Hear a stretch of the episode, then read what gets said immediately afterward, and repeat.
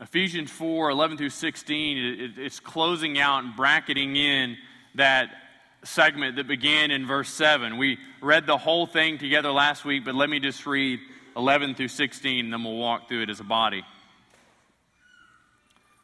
Starting in verse 11, he says, And he gave the apostles, the prophets, the evangelists, the shepherds, the teachers to equip the saints for the work of ministry, for building up the body of Christ, until we attain to the unity of the faith and of the knowledge of the Son of God, to mature manhood, to the measure of the stature of the fullness of Christ, so that we may no longer be children tossed to and fro by the waves and carried about by every wind of doctrine, by human cunning, by craftiness and deceitful schemes.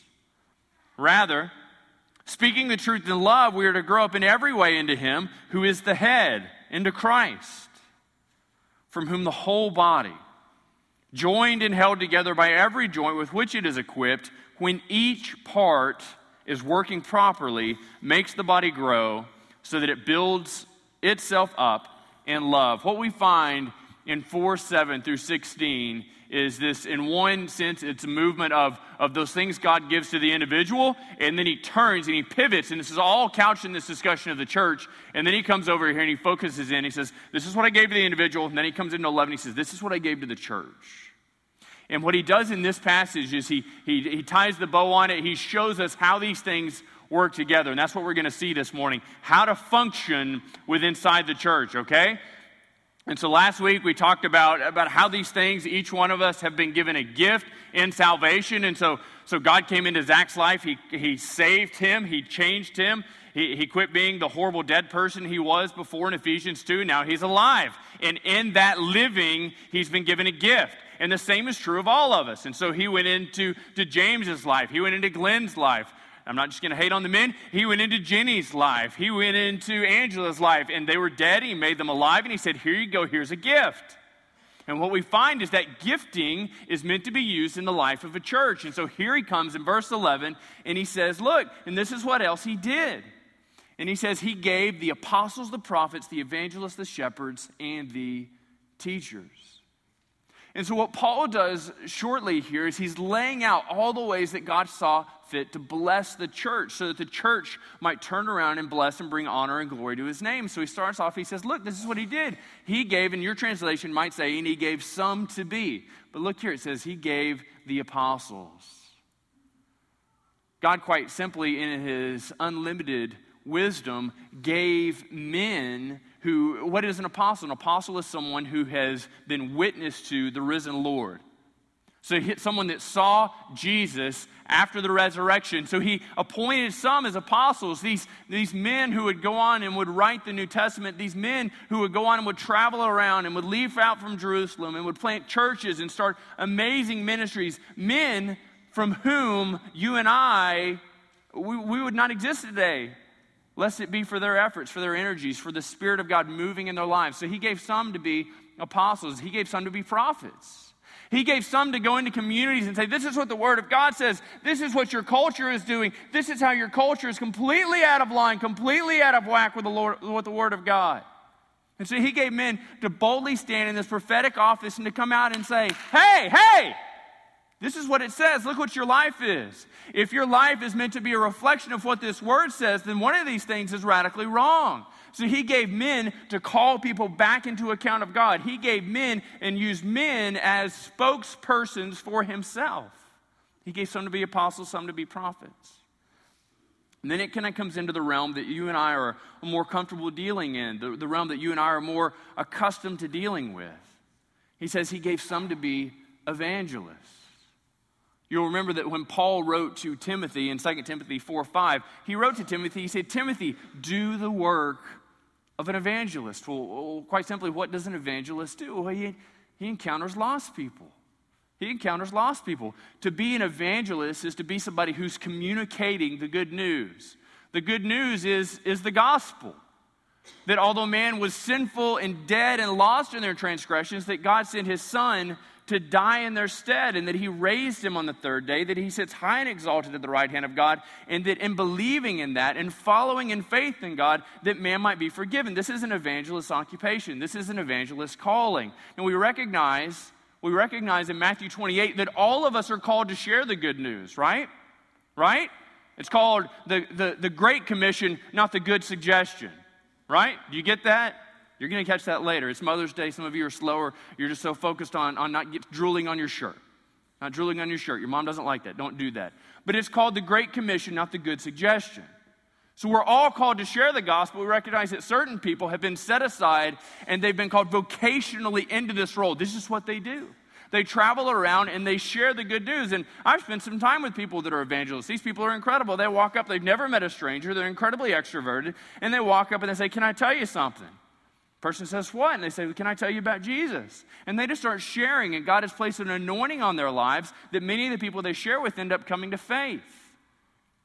So he moves in, he says, Look, we've got evangelists, but we've also got shepherds, or your translation might say pastors. This idea of a shepherd this idea of a shepherd, Paul is, bringing in, we find the New Testament often bringing in this kind of agricultural idea of what it is to keep sheep. What it is to keep sheep. Recognize that God is spoken of as a shepherd in the 23rd Psalm. For the Lord is my shepherd. And so here Paul says, look, God has given some to be shepherds. In 1 Peter chapter 5, Peter gives us a, a, kind of a job description for these pastors. Now, recognize that, that there's a, a, wide degree of, of semantic overlap. These words mean the same thing, they're synonymous with one another. And so they can, to a certain degree, be used interchangeably. Words like pastor, shepherd, overseer, bishop. Look what he says, verse, verse 1, um, starting in chapter 5 of 1 Peter. He says, So I exhort the elders among you as a fellow elder and a witness to the sufferings of Christ, effectively saying, Look, I'm an elder, but I'm also an apostle. As, as well as a partaker in the glory that is going to be revealed. And look, he uses the verb form of shepherd. He says, Shepherd the flock of God that is among you, exercising oversight. So give guidance, give direction, steer the ship, so to speak. Steer the ship, exercising oversight. Not under compulsion. Don't do it because you have to. Don't do it because you're made to do it, but willingly, as God would have you. He says, not for shameful gain. So don't look to line your pockets with money as you're engaging in this, this pattern of shepherding, but eagerly, not domineering over those in your charge. So don't be a jerk when you do it. Don't be a jerk when you do it. Don't lord authority over people's lives. If you notice, there's, there are different ways to lead people. Right? There are different ways of doing it. I, uh, kind of thinking of this, there, there are two mentalities of you could go with dog training. So I've got this book in my office. It's called How to Speed Train Your Bird Dog. How to Speed Train Your Bird Dog. I'm on the slow train. You're, you're, you're, well, we don't know if he's a bird dog yet, right? We don't know if he'll find any birds. But, but going through this book, this book has pictures, and I love books with pictures. And it's got one of these pictures where it's, it's got the dog, and the guy's got the dog by the neck, and he's growling at the dog, and the dog's just like, What is up with this? The dog does not look happy. And he says, This is how to show Roscoe displeasure. I think Roscoe gets it.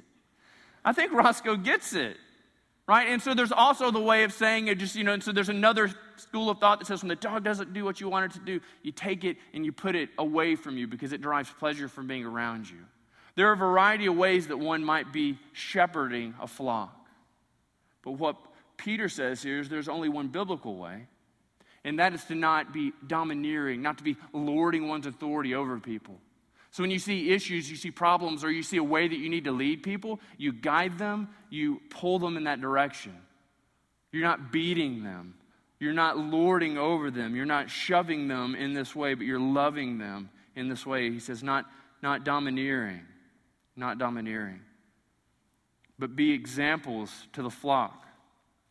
It's amazing that he, he pits these things against one another. He says, Look, don't be domineering, don't be seeking to lord your authority over them, but instead show them how they are to walk. Just as a shepherd goes about leading his flock in the midst of something, so a shepherd in the biblical sense and in church sense is leading the flock in a certain direction. So if I come to you and say, Look, I want you to share the gospel, and you say, Matt, are you sharing the gospel? I'm like, No, but this is what I want you to do. Like it doesn't work that way. Do you see that? And so those that you have placed your life, you're in, you're under authority, under their authority. The word that Peter gives us here is that they should be setting examples before you. And so they're modeling ways that you are to behave. They're modeling ways that you're to behave. And lastly, he comes to this idea. He says, and teachers. We recognize that one of the functions of the men that God has placed in authority over the church is to teach, to instruct, to say, this is how you study God's word, this is how you memorize and internalize God's word. Now, let me just say quickly that these people that God has given to the church will be of no use to you. They will be of no use to you if you don't stay plugged into a church. One of the signs of a healthy church are churches where they have had long pastorates. You can find over and over and over again churches that are, generally speaking, doing well. And you can find men that abuse this, people that abuse this, but churches that do well have long pastorates. They don't have this series of quick, quick succession pastorates. And so you've got somebody who comes in who lives two or three years. He says, This is terrible. Like, is a month of really good stuff, but the rest of it was just terrible. And then he goes on to the next town looking for something bigger, looking for something better. But churches who have pastors that come in, that live in the community, that shepherd this flock and do so over a long period of time, generally end up with healthier congregations. And why is that? Because the people have placed themselves in submission to these pastor shepherds for a long period of time. So, over the long haul, these pastors are exercising oversight, they are being examples to the flock, and they're leading them in a certain way. And the flock is seeing that over and over and over again. They're seeing difficulties pop up. They're seeing prominent couples get divorced, and this, this pastor shepherd come alongside and says, This is how we're going to navigate this. This is how we're going to steer this. Love the husband, love the wife, and hopefully, hopefully lead them back to reconciliation. Now, what this asks of each and every member of a local church is that you don't bail quickly if, if, if you have a hard time plugging into a local church, and so you go to a church for a month or for a year, and then you move and you go somewhere else, and you do the same thing over and over and over again, all under the auspices of, I just wanted to be an encouragement to all those I encounter, like this won't work for you. God's intention and design is for you to be plugged into a local body over the long haul. Over the long haul. And inasmuch as you do this, and these men are following godly principles, like, don't go somewhere where they're just awful. But in as much as they're following godly principles and they're living life in accordance with the word, the church is going to flourish. And why is that? Look what he says next. He says, because their role is to, to equip the saints. The role of the men, the role of these gifts, that, that the way they should play out in your lives is one of equipping. He says they are to work to equip the saints. These apostles, prophets, shepherds, evangelists, and teachers, their role, what they're meant to be doing, what these guys were initially set up to do, is to equip the saints. They're equipping the laity, they're equipping church members, they're equipping people, Christians. Do you see the kind of split that he's got there? On the one hand, you've got leadership, and then you've got those that follow. It's the role of the leadership to equip, to build up, to build up. This idea of equipping really paints the picture of giving one everything they need.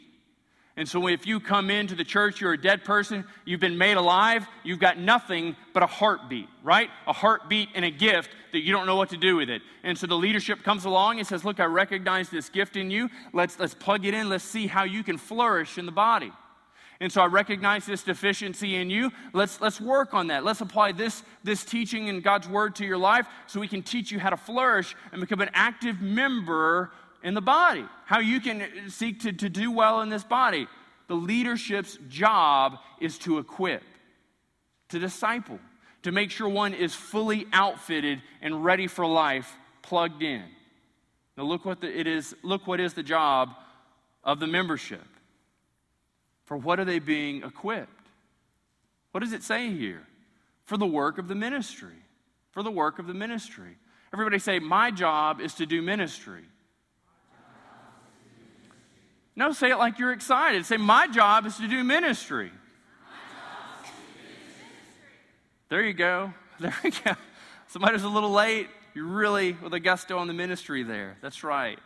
Uh, I think this person was also looking at their husband when they said this. My job is the. I'm not, we can work that out later.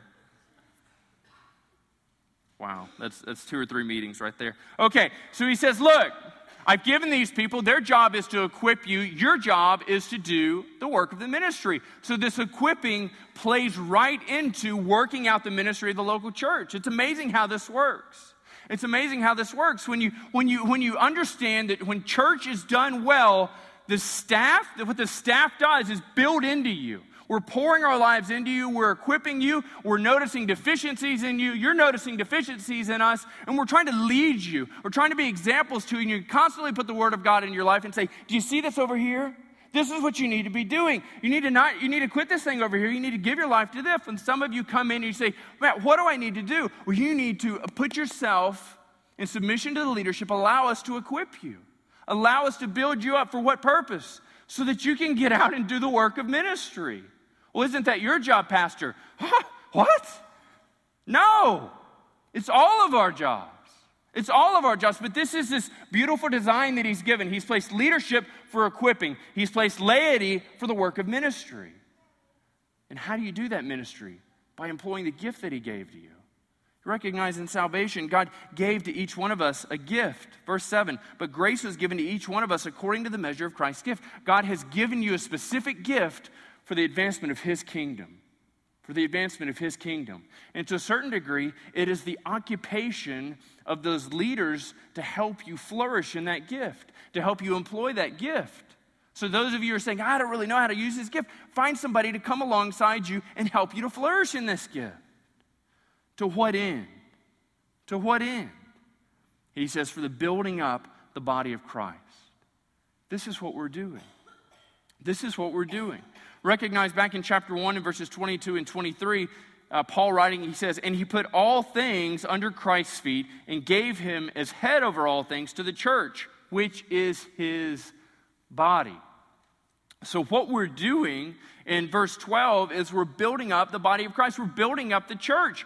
Inasmuch as you're exercising your gift, allowing leaders, shepherds, evangelists, and these guys to pour into your life for equipping, and then you're taking that gift you should be working it out in the lives of the people of your local church. This is how you do this. Now, you might be doing it in your community, but it all has this kind of base camp mentality of coming back for refueling, coming back for equipping, based out of the local church. It's for building up the body of Christ. And when is the end? When is the end of this, right? That's the question that most people ask. We were driving back from Austin yesterday, and that's the question we got asked a lot. Uh, when is this road trip over? And my three year old says, It's three minutes till it's over. And it's like, We have got to teach you to tell time. We've got to teach you to tell time because this has been the most repeated three minutes of my life. Anyway, and so this is the question we ask, like, how long do I have to do this? Well, Paul gives us this answer. He anticipates this question. He says, We do this until we attain to the unity of faith and of the knowledge of the Son of God to mature manhood, to the measure and the stature of the fullness of Christ. You don't know how long we're in this pursuit? Until we have unity. Now, this is this amazing thing here. It, it, it, this amazing concept is in this struggle, in seeking to work out the giftings that God has given you, we're creating unity in the church. In seeking to work out these things and do these things, we're creating unity among other brothers and sisters in Christ. So you have some super irritating habits or whatever about you, and we're working alongside one another because we're both gifted in administration for whatever reason. God has a cosmic sense of humor. You irritate the snot out of me. So we're working alongside one another and we're pushing in the same direction together. And you know what He's doing through the power of the Spirit? He is bonding us together. He's bonding us together. He's making you less irritating and me more enduring of your irritation. That's how this is working. At least that's how it's working in my mind. That's what he's doing. He says, Look, we're going to we're gonna preserve, we're going to do this until we all attain to the unity of faith and the knowledge of the Son of God. Look back at 4 5. 4 5 said this He said, There is one Lord, one faith, one baptism. And 6, one God and Father of all, who is over all, through all, and in all what we are working on as we seek to grow is the leadership is equipping you is bringing people into this one set of understanding. He says there is one faith. There's one faith. There are not many variations of Christian faith, but there is, in fact, only one true Christian faith. This isn't to say that, that Baptists are right and Presbyterians are wrong, that Methodists are right and Anglicans are wrong. What he's getting at is so much larger than denominational particularity. What he's getting at is the idea that there is actually one kernel of truth in this, and that is the gospel. And this gospel, inasmuch as we seek to grow in it, grow in our knowledge of Christ, the fact that He has saved us, gifted us, called us to do life together with other people, He is bonding us together with other people, and He is being glorified in our unity. He's being glorified in our unity. And then this is what he, how He describes that it is mature manhood. So somebody comes to you in a spiritual sense and they say, uh, Zach, it's time to man up. Ken, it's time to man up. Understand, this is what they're getting at. This is what they're saying. It's time to put away these childish hopes, dreams, aspirations. It's time to grow to full maturity. In Christianity, there is never this understanding that it's okay to stay a baby Christian. To stay a baby Christian. If you are still operating under the same way you were when you first came to faith, then you haven't grown very much. In fact, you're moving against the very word of God because what we're supposed to do, what we're supposed to do is to press on towards mature manhood. And he describes that. He said, it is the measure of the fullness of Christ. So, how long? It's forever. This is our pursuit. Our pursuit is the fullness of Christ. We want to grow in to be just as mature as Christ is, and He is infinitely mature in the Word of God, He Himself being God. Now we kind of get to the why. We get to the why in verse 14. Why do we need to press on? Why do we need to enter into this arduous task of hanging around people we really don't care all that much for? We really wish we could limit it to an hour and a half or two hours on a Sunday morning, but why? Look what he says, verse 14 so that we may no longer be children tossed to and fro by the waves and carried about by every wind of doctrine. And then he describes that. He says, It is human cunning, craftiness, deceitful schemes. Now, Paul, one other place, had something to say about this idea of, of no longer being children. In 1 Corinthians, in 1 Corinthians 13 and verse 11, this is what he said. When I was a child, I spoke like a child. I thought like a child, and I reasoned like a child. When I became a man, I gave up childish ways. He's calling us into maturity in Christ. And what we find is that there are people who are seeking to lead us astray. There are people who are seeking to lead us astray. We saw this in Ephesians as we walked through.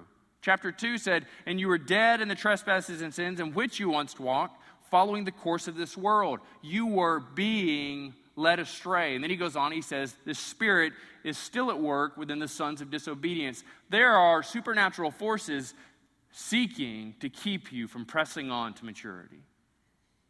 This is the reality. Like you think it's your own laziness, but in reality, there is a spiritual war taking place seeking to keep you from pressing on to maturity because in maturity, there is unity. In unity, God is glorified. It is never the intent of the enemy to see God glorified in any way. And if he can steer you off course from maturity and manhood, if he can steer the church off course in unity, then the, then the enemy wins a victory. Then the enemy wins a victory. So that we may no longer be children tossed to and fro by waves and carried about by every wind of doctrine. Look what he goes on to describe that as. He said it is human cunning, craftiness, and deceitful schemes. Paul in 2 Corinthians said something very similar to this. In 2 Corinthians chapter 11 verses 3 through 6.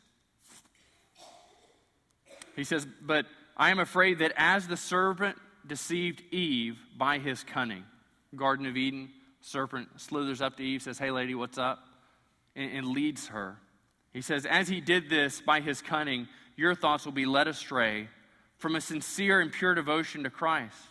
For if someone comes and proclaims another Jesus than the one we proclaimed, or if you receive a different spirit from the one we received, or if you accept a different gospel from the one you accepted, you put up with it readily enough.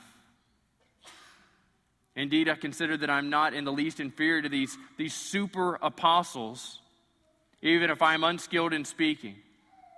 I'm not so in knowledge. Indeed, in every way we have made this plain to you in all things. Paul is writing there to that church in Corinth, and they have others that have come in and they're advocating a different gospel. That's what Paul's talking about. And they're, they're eloquent. I mean, these guys are, are silver tongued devils. They're coming out and they're engaging in, in rhetorical, flourish, rhetorical flourish and seeking to lead people by the power of their word. And there are some that are buying into it. There's some that are buying into it, and it's almost as if they say, This sounds so close to being right, and man, it sounds good. It warms my heart. It's got to be true.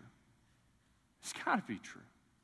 And so they uh, let this kind of this earworm song that they have sung make its way into their mind, down into their heart, and they begin to adjust the way that they live based upon this thing that they heard. And what he's getting at here, and what he's getting at in Second Corinthians, is when you are led astray by these things, you're giving evidence to the fact that you are not mature in Christ. And so, how do you war against, how do you work against these things? It is by internalizing the Word of God. Recognize that money, that looks, that the size of an audience is not an indication of the hand of God's approval in someone's life.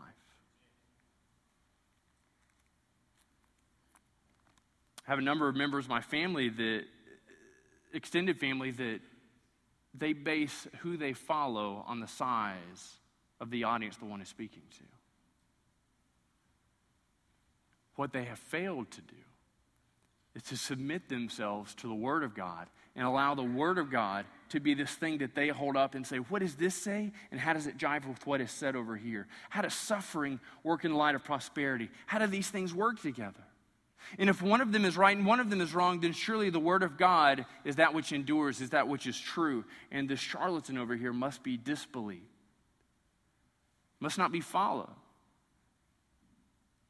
And describes it as cunning, craftiness, and deceitful schemes. Some of us, our biggest problem is we never endured in the reading of God's Word. You read the Bible once a week when it's on the screen. It goes to and fro with you to church and back to home again, and you walk in. And if you're anything like me, you've got a place where your wife tells you to set stuff. You never set anything there. That's a sure sign you'll know where it is.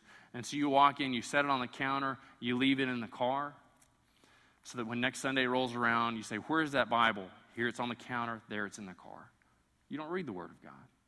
The biggest problem we have with errant belief and philosophy popping up, the reason why so many of our children, cousins, co-workers, and whatever are led astray, it's not because they're not religious, it's because they don't read the Word of God.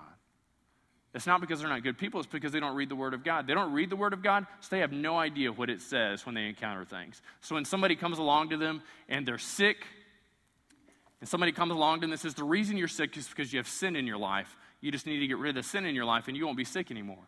Neither will you die. I'm sorry. I'm sorry. I don't, I don't read that in here. I don't see that in here. We know that suffering exists for all of us. The, apostle, the apostles, most of them are put to death in horrible, totally offensive deaths. These men were sold out for Jesus. They died horrific ways. To follow Jesus is to suffer. We're told that. A servant is not above his master. If they persecuted me, they'll persecute you as well. This is the word of Jesus. To follow Jesus is to willingly accept the possibility of suffering. We need to know the word of God. We need to internalize the word of God so that when we hear something that sounds too good to be true, we can measure it against God's word and test to see if the thing is true or false. Look how he pairs this next. This is an amazing thing. Verse 15 has been used probably on many of you, and some of you have used this, and we'll talk later. Taken completely out of context, it just says, Speak the truth in love. And so this is how people have used it. They've walked up and said, uh, Chase, you smell really bad. Just want to speak the truth in love. Hold on, I got somebody else to handle up on. And they go over and they say, uh, The way you spend money is offensive. Just, you know, speaking the truth in love hold on, let me get someone else. And so they just go through and they're hitting people with this truth machine gun, it, you know, somewhat indiscriminately, and they find people that irritate them. So they're at a restaurant, the guy behind them smacking, they say, hold on, brother, I'm gonna speak the truth in love. You gotta cut that out. I'm gonna slap you. with a love slap. this has nothing to do with this. Like, if this is the way that you've been employing God's word, you know what that shows? You need to give yourself to the careful study of it. Like, you're not pressing on into maturity, you're using it as a tool and a weapon to go after those people that offend you. Now, how do we actually understand this?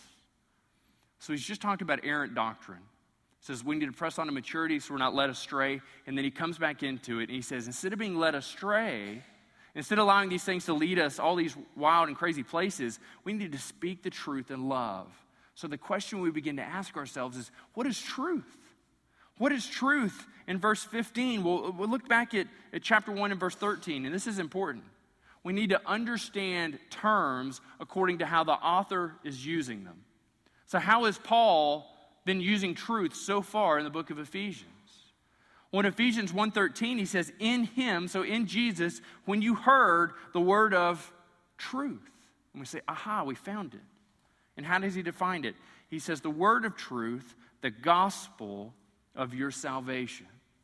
So, what we get the understanding of here in verse 15 of chapter 4 is that Paul isn't talking about veracity. He's not talking about truth claims. He's not talking about true as opposed to false. When he gets into verse, 4, verse 15 and he says, Look, don't be led astray, rather, speaking the truth, and you could substitute and say, in the gospel. Speaking in the gospel in love speaking the gospel in love. This is what Paul is saying. This is how we combat heresy. We speak the gospel to them. We speak the gospel to those that we disagree with. We speak the gospel over books you completely can't stand. So when you're reading some book and you say, This is complete and utter trash, this isn't the gospel, instead of just closing the book, you write a letter to the author and you say, Look, I'm reading your book. I see this is what the gospel says. Man, I love you. My pastor said I had to write you a letter, and I'm just telling you that this is wrong. And these are the 50 reasons why. Would you read it? When you have that crazy cousin of yours who's saying, Look, you're sick, you just need to speak to that sickness and tell it go away, to go away, you don't say, Huh, you know, I appreciate that. That's very kind of you. A little bit creepy, a little bit kind of you. No, you need to speak the gospel in love to them. And you say, My gospel, the gospel of Jesus Christ never tells me that I won't be sick. It never tells me that I won't die. It never tells me these things won't happen to me. But what it tells me is that even in the midst of these, God is still to be glorified in my sickness. God is still to be glorified in my suffering. That's what we do. Verse 15 gives us an application for how to handle those that have teaching contrary to the gospel of Jesus Christ. And what does he say? It's from a posture and a position of love. You find people you disagree with, you find people that particularize and articulate the gospel in a way that you think is heretical or wrong. This is what our gospel would have us do. It would have us go to them and you say, Friend, I care for you. I love you because that's what God commands me to do. And that as I read the gospel, this is what it says. And you do so from a posture of humility, of love, and of gentleness. We're told over and over and over again that a soft answer turns away wrath. We need to employ that too as we're engaging those that are hostile to the true gospel by this errant seed that they're espousing. We need to speak the truth in love. And we have this great commitment as we come alongside to this. Verse 15, rather speaking the truth in love, we're to grow up into every way into Him who is the head, into Christ. Each and every time you engage someone who's entered into speculative and false teaching, it's building in maturity for you. It's building in maturity for you. One of the ways to grow in Christ is to combat those who have false teaching. One of the ways to grow up into maturity, into mature manhood, into the measure the stature which is Christ, is to engage false teaching, whether it be in your husband, your wife, your children, your godmother, somebody you incredibly look up to and respect, and you hear them enter into this kind of crazy tirade. You owe it to them. Inasmuch as you want to find yourself in submission to the Word of God, to go to them. And, and the build out from that is that you grow into maturity. You're pressing on in maturity. Now, let's look at this last passage here. Verse 16. We're going to grow up into every way into the head, who is Christ, verse 15. And we find out that from this head, from Christ, the whole body, so the whole church, the whole church It is, it is joined and held together by every joint. And so there's this picture that as, as God comes into Tom's life and he saves him, into Ethan's life and he saves him, and my life and he saves me, he takes and he looks at us. He's like, okay, well, he's a corner piece. Well, he's a, he's a centerpiece. And he's following and he's bringing us together and he's uniting us. He's joining us together. He's joining us together. And this gives us the idea that this is an ongoing, persistent quality that God is doing. Inasmuch as we stem from the head who is Christ, he is joining us together. And in that joining, he is also holding us together. What a great picture, right? That God comes into individual believers from a variety of backgrounds and he's seeking to join us together. You know why? Because we all have the same beginning point. We're all made in the image and the likeness of God. Ephesians 2, we are all dead in our trespasses. We've all been regenerated, made new, and now He's seeking to build up His church by joining us together and by holding us together. He wants to use our giftings to hold His church together. Look what He says there joined and held together by every joint with which it is equipped, and when each part is working properly you can work against the purposes of God. You can work against the purposes of God. Recognize that God's will will not be thwarted, it will not be scuttled, but you can work against his purposes. This gives us the idea right here that it is on each and every one of us to work properly. And, that, as much as we're working properly, it makes the body grow so that it builds itself up in love when you, in the process over the course of your life, are working in the local church, exercising the gift that God has given you. And so, whatever your spiritual gift is, when you exercise that in the local church, it's building the body up. When you exercise your spiritual gift, you are working properly, you're pouring into the lives of those around you, and you're building up the body. Flip that. If you aren't, exercising the gift that God has given you, you are not working properly. You're not working properly. I went into uh, one of our one of our members. You thought this was about to get real awkward. I went into one of our members' uh, shops a few months ago, and he's got cars and parts of cars all over the place. It looks like chaos to me. You know what a, what a good car is for me? One that's full of gas that runs. And so I, I, don't have just a tremendous sense of appreciation for cars in various stages. When I look at that, I say it's not working at, at all. Like properly is not even a part of it. It's not working at all. And some of us go into our own lives with the same mentality. And so I, I go to Kelly or I go to go to Philip and I go to you guys and I would say, you know, what's your gifting? And if they were to say, this is my gifting, and I were to say to them, well, how are you how are you working that out in the body? And they were to say to me, you know, I'm just not. I'm just, I'm, I'm just not. I'm using these two good hearted gentlemen as, as examples because I know they'll, they'll be fine with this. We talked in my mind earlier. if you're not using your gifting, you're working against the purposes of God. Any church is going to be composed of a variety of people at different stages in their Christian walks. You're going to have people that have just come to faith, people that have been Christians over an incredible lifetime. But one thing is true of all of them they have all been gifted for service. None of them have been given a pass for involvement in the kingdom. And so, this is a quick test for each and every one of us. One, if you don't know your gifting, this is a terrible sign. It's a, it's a sign that, that you and I need to get together. We need to work this thing out. But if you know you're gifting, but you're not using it, you're working against the purposes of God. God desires that his people glorify him through working together. And this is the calling he's placed before us. If we're going to be a church that submits ourselves to the word of God, then we have to be a people that take seriously what that word says to us in our lives. And so, for some of us, the gut check, the difficult thing, will be looking at us and saying, How do I add four more hours to my week?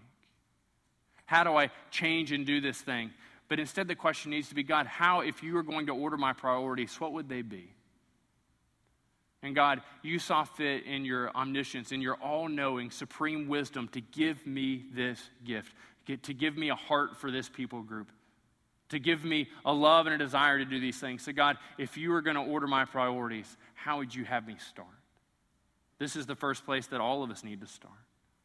And we recognize that if we are people, if we give ourselves to this pursuit, to allowing our giftings to work out uh, among other Christians in a local body, God will be glorified.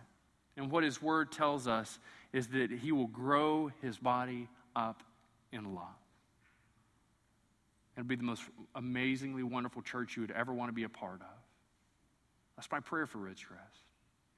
That each and every man, woman, and child would not only know their gifting, but have a yearning desire to use their gifting in the life of the church so that they might build up those around themselves. It's my prayer for the leadership that their heart would be to equip those of you who would give yourselves to be submitted for the outworking of this church. That's my prayer for our community. That the various churches of our community would be comprised of individuals who would recognize the gifting God has given them, and that we would see Highland Terrace, that we would see Family Fellowship, that we would see Johnson Street Church of Christ, that we would see these places explode with the gospel because we find men, women, and children so surrendered to giving their lives to the advancement of His kingdom, not their hobbies, not their pastimes, not their bank accounts. Would you join me in that prayer?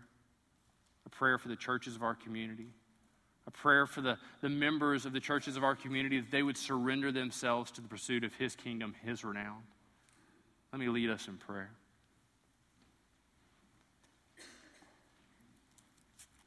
Father, I thank you, God, for your goodness to us,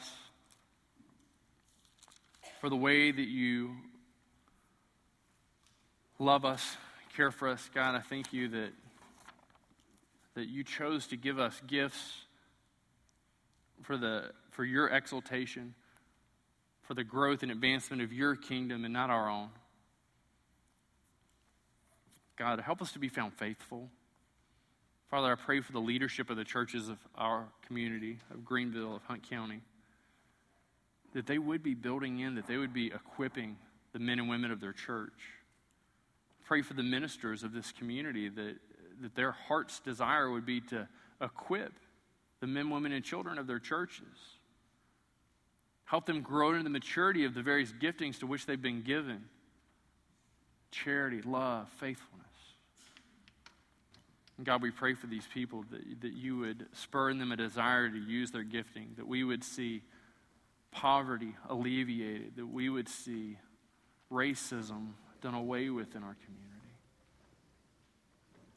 Through the church being salty in our community, being salt and light, and being loving.